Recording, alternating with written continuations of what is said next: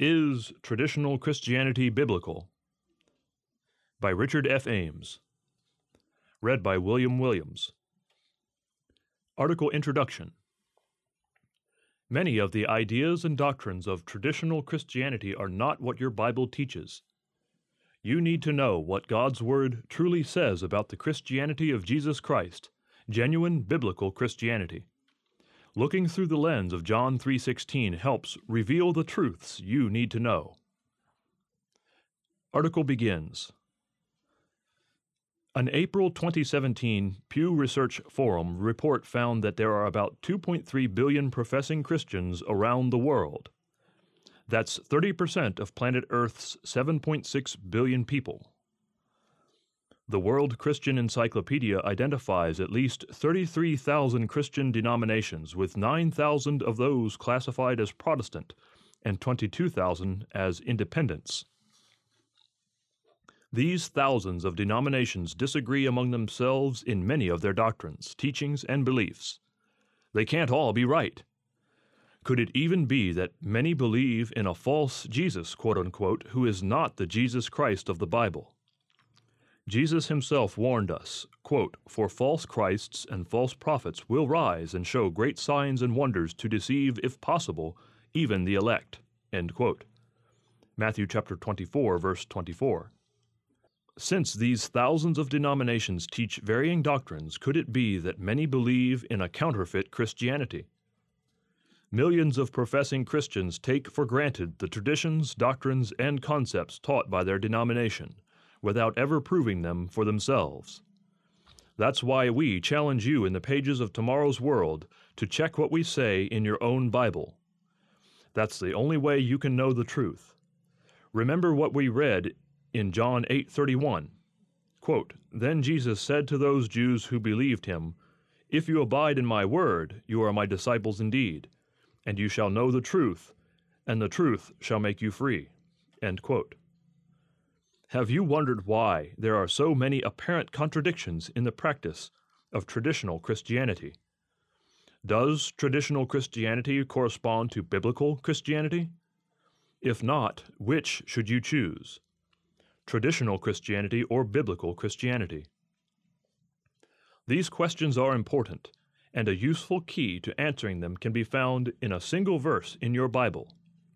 Often called the golden verse of the Bible, John 3:16 is a favorite of those who subscribe to traditional Christianity. It can be seen on hand-painted signs during sporting events and on billboards along the highway displayed by those who hope to impact the world with its message. Yet, when we carefully meditate on the details of what it says, this verse reveals amazing truths that have been hidden from many professing Christians. In this article, we will explore only three of these hidden truths and what they reveal about the differences between traditional Christianity and biblical Christianity. You need to know the truth from your own Bible. Subhead is God fair? Many of our readers may have even memorized John 3:16. It says, quote, "For God so loved the world that he gave his only begotten son, that whoever believes in him should not perish but have everlasting life." Those words are powerful and they are true. When you come to really understand the awesome unconditional eternal love that the Creator God has for human beings, you'll understand that every human being will have a genuine opportunity for salvation. This introduces the first hidden truth of this verse. Many professing Christians believe that this is the only day of salvation, and if millions of people never heard the gospel or the name of Jesus Christ, that's their tough luck. They wrongly believe that millions of people who did not have the opportunity to profess the name of Christ will be tormented in hellfire forever when they die. That is totally unfair. In his book on this topic, John 3:16, Hidden Truths of the Golden Verse, evangelist Gerald Weston addresses this question in his third chapter, titled Is God Fair? He writes, quote, The apostle John taught plainly that God so loved the world, John 3:16. Here the world is not a reference to planet Earth, but rather to the people who dwell here. and, no matter how you count it, by any reckoning there have always been far more unsaved than saved. So if God loved the world, how can this be? Is he so weak that he cannot save the majority of his creation? This leads to the question Is God fair? Is he a respecter of persons? Has everyone, or will everyone, have a genuine and fair opportunity for salvation? Pages 17 and 18. Bible students know that salvation comes only through the name of the Savior of the world, Jesus Christ. As it tells us in Acts chapter 4 verse 12, quote, "Nor is there salvation in any other, for there is no other name under heaven given among men by which we must be saved." God has a plan for those who never heard the name of Jesus Christ, and biblical Christianity teaches that God is fair. He will not condemn forever those who never heard the name of Christ as many in traditional Christianity believe. Ask your minister or priest the question if a tribe of people in a remote jungle never heard the name of Jesus Christ, will they be condemned to hellfire when they die? You may be shocked by their answer. Your Bible reveals that God will give such people an opportunity for salvation in the second resurrection to judgment, described in Revelation chapter 20, verses 11 through 13. In this passage, God reveals to us the great white throne judgment, which takes place after the thousand year reign of Christ on earth with the born again saints. These are the quote, rest of the dead end quote, mentioned in verse 6 of that chapter, raised in the second great general resurrection from the dead. Quote, then I saw a great white throne and him who sat on it, from whose face the earth and the heaven fled away and there was found no place for them. And I saw the dead, small and great, standing before God. Revelation chapter 20, verses 11 and 12. If the dead are then standing before God, they have been resurrected. You find a description of this future resurrection to physical life in Ezekiel chapter 37, where the famous valley of dry bones comes to life. Continuing in Revelation chapter 20, verse 12, we see that, quote, books were opened, end quote. The original Greek word for books is biblia, from which we derive the word Bible. Billions of people will face judgment based on the Word of God, the Bible. They will then have their understanding open to the truth of God. The passage continues, quote, And another book was opened, which is the book of life. And the dead were judged according to their works by the things which were written in the books. The sea gave up the dead who were in it, and death and Hades delivered up the dead who were in them. And they were judged each one according to his works. Verses 12 and 13.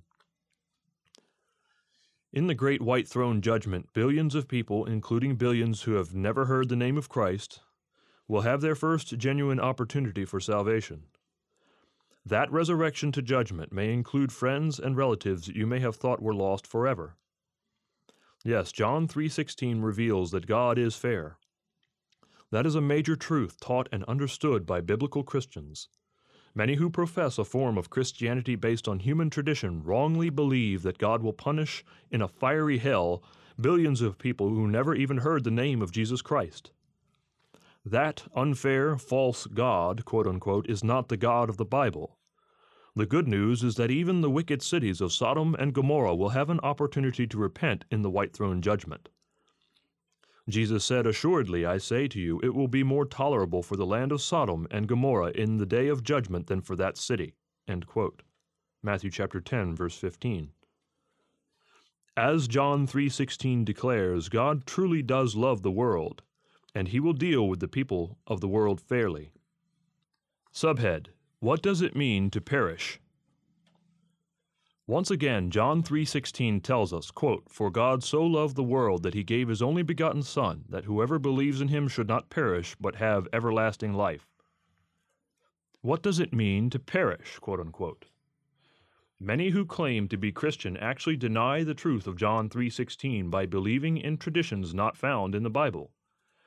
They wrongly believe that they will never perish, period. They wrongly believe the pagan doctrine of the immortal soul. They believe that their so called immortal soul will not perish and that it will either go to heaven or hell at death. They believe they have an immortal soul and will not ever perish or be put to death for eternity. As Gerald Weston writes on page 50 of John 3:16 Hidden Truths of the Golden Verse, quote, the Encarta Online Dictionary definition of perish is to die, to come to an end or cease to exist. We know what it means when food perishes. We speak of people perishing in a plane crash. So when it comes to the biblical matters, why do people push other incorrect meanings onto perish? The Bible consistently and unambiguously agrees with the standard dictionary definition of perish. It clearly teaches that life and death are opposites. Nowhere does Scripture ever describe human life as being inherently immortal.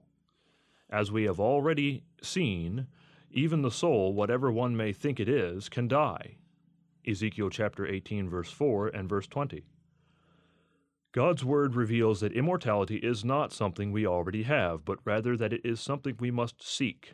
Romans 2 verses 6 and 7, and must put on. 1 Corinthians chapter 15 verses 53 and 54. End quote. God's purpose is to save us from eternal death, to save us from perishing. Notice what Paul says, quote, For this is good and acceptable in the sight of God our Savior, who desires all men to be saved and to come to the knowledge of the truth. End quote. 1 Timothy chapter 2 verses 3 and 4. God desires that humans not perish forever. One of the definitions of the word perish is cease to exist. Yet many in traditional Christianity believe that no one really perishes because we supposedly have an immortal soul which will never perish. The Scriptures teach otherwise. Those who seal their character with evil will perish in the lake of fire. Quote, he who overcomes shall inherit all things, and I will be his God, and he shall be my son. But the cowardly, unbelieving, abominable, murderers, sexually immoral, sorcerers, idolaters, and all liars shall have their part in the lake which burns with fire and brimstone, which is the second death. Revelation chapter 21, verses 7 and 8. The incorrigibly wicked will perish in the lake of fire. They will be punished with the second death from which there is no resurrection. That's the punishment of eternal death. As it states in Romans chapter 6 verse 23, quote, "For the wages of sin is death, but the gift of God is eternal life in Christ Jesus our Lord." End quote. We are not already immortal. Eternal life is a gift of God. In this truth, we see a stark contrast between traditional Christianity and biblical Christianity. Traditional Christianity teaches one will always live and never perish or never cease to exist. Biblical Christianity teaches that unrepentant sinners will perish in a lake of fire, experience the second death, eternal death, and cease to exist. But the good news is that those who truly believe on the Christ of the Bible repent of their sins and are baptized, as it states in Acts chapter 2 verse 38, and remain faithful will not perish forever. Rather they will be given the gift of eternal life. Those who genuinely live by John 3:16 shall quote not perish but have everlasting life, end quote, as Jesus said. Subhead and who is God, quote unquote. Meditating on the golden verse, quote unquote, has brought us to the biblical truths that God is fair and that the incorrigibly wicked will actually perish. Two truths that fly in the face of traditional Christianity. A third remarkable truth of John 3:16 is actually packed into the very beginning of the verse. Quote, "For God so loved the world." End quote. Just who and what is this God anyway? What does biblical Christianity teach about him? There are myriads of concepts of God. The Apostle Paul addressed the Greeks in Athens who had dedicated a monument to the unknown God, quote unquote. He addressed his audience at the Areopagus. Quote, the one whom you worship without knowing, him I proclaim to you, God, who made the world and everything in it, since he is Lord of heaven and earth, does not dwell in temples made with hands nor is he worshipped with men's hands as though he needed anything, since he gives to all life, breath, and all things. Acts chapter 17, verses 23 through 25. God is the creator of all things, and he is the life giver. The Apostle Paul continued, emphasizing the relationship God desires to have with all of us. Quote, and he has made from one blood every nation of men to dwell on all the face of the earth, and has determined their pre-appointed times and the boundaries of their dwellings, so that they should seek the Lord, in the hope that they might grope for him and find him, though he is not far from each one of us. For in him we live and move and have our being, as also some of your own poets have said, quote, For we are also his offspring, end quote. End of full quote verses 26 to 28. Notice this truth that is rarely emphasized in traditional Christianity. Paul emphasizes our relationship with God by quoting one of the Greek's own poets, for we are also his offspring, quote unquote. Paul continues in Acts chapter 17 verse 29, quote, Therefore, since we are the offspring of God, we ought not to think that the divine nature is like gold or silver or stone, something shaped by art and man's devising. The Apostle Paul confirms that family relationship, that we are the offspring of God. A vital hidden truth of John 3:16 is the revelation that God is creating a divine family. When those who have genuinely repented accept the very sacrifice of Christ for their sins and are baptized, they receive God's Holy Spirit as it tells us in Acts chapter 2 verse 38. They also become begotten children of God, as James 1 verse 18 tells us. Quote, of his own will begat he us with the word of truth, that we should be a kind of firstfruits of his creatures. King James Version. Notice, to whom should we pray? To our Father in heaven, as Jesus teaches us in Matthew chapter 6 verse 9. God is creating a divine family, and he wants you as his son or daughter. Notice the words of 2 Corinthians chapter 6 verse 18. Quote, I will be a father to you, and you shall be my sons and daughters, says the Lord Almighty. Notice too God's love for us described in 1 John chapter 3 verse 1. Quote, Behold what manner of love the Father has bestowed on us, that we should be called children of God. This is not just some allegory or symbolism. At the resurrection, when Christ returns, faithful Christians will be born into the kingdom of God. As it tells us in 1 Corinthians chapter 15 verse 53, quote, "For this corruptible must put on incorruption, and this mortal must put on immortality." End quote. That is the time when we enter God's kingdom, his family as his born-again divine children. In Romans chapter 8 verse 29, Christ is called the firstborn of many brethren. He is our elder brother who has reconciled us to God the Father. Traditional Christianity does not teach the truth of God's plan to expand his glorious family. But if we allow the Bible to teach us about this one called God, quote unquote, in John chapter 3 verse 16, his plan is made plain and will be proclaimed by biblical Christianity. You have an awesome opportunity to be in God's divine family, but you need to begin the process. You need to repent, be baptized, and receive the Holy Spirit, as we previously mentioned in Acts chapter 2, verse 38.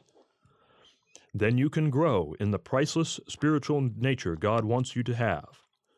He calls it his divine nature, quote unquote, in 2 Peter chapter 2, verse 14, where God's word tells us that through God's precious promises, quote, you may be partakers of the divine nature, having escaped the corruption that is in the world through lust, end quote. Subhead So Much More. Truthfully, a meditation on the golden verse, quote unquote, of John 3:16 reveals many more powerful truths than these. If you have not already, I encourage you to request our free booklet, John 3:16: Hidden Truths of the Golden Verse, by Evangelist Gerald Weston. It is available from any of the regional addresses listed on page 4 of this magazine and can be downloaded in its entirety from our website at tomorrowsworld.org. Its eight chapters discuss in detail not only these three truths of biblical Christianity, but many more. And there is so much more. In this article, we've seen that there are thousands of professing Christian denominations.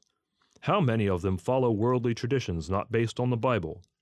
Jesus condemned the religious leaders of his day for following traditions that conflicted with the Ten Commandments. He challenged them in Matthew chapter 15 verse 3, quote, "Why do you also transgress the commandment of God because of your tradition?" Which will you choose? Biblical Christianity or an imitation Christianity based on human traditions apart from the Bible? What did Jesus instruct concerning the foundation of our beliefs and our very way of life?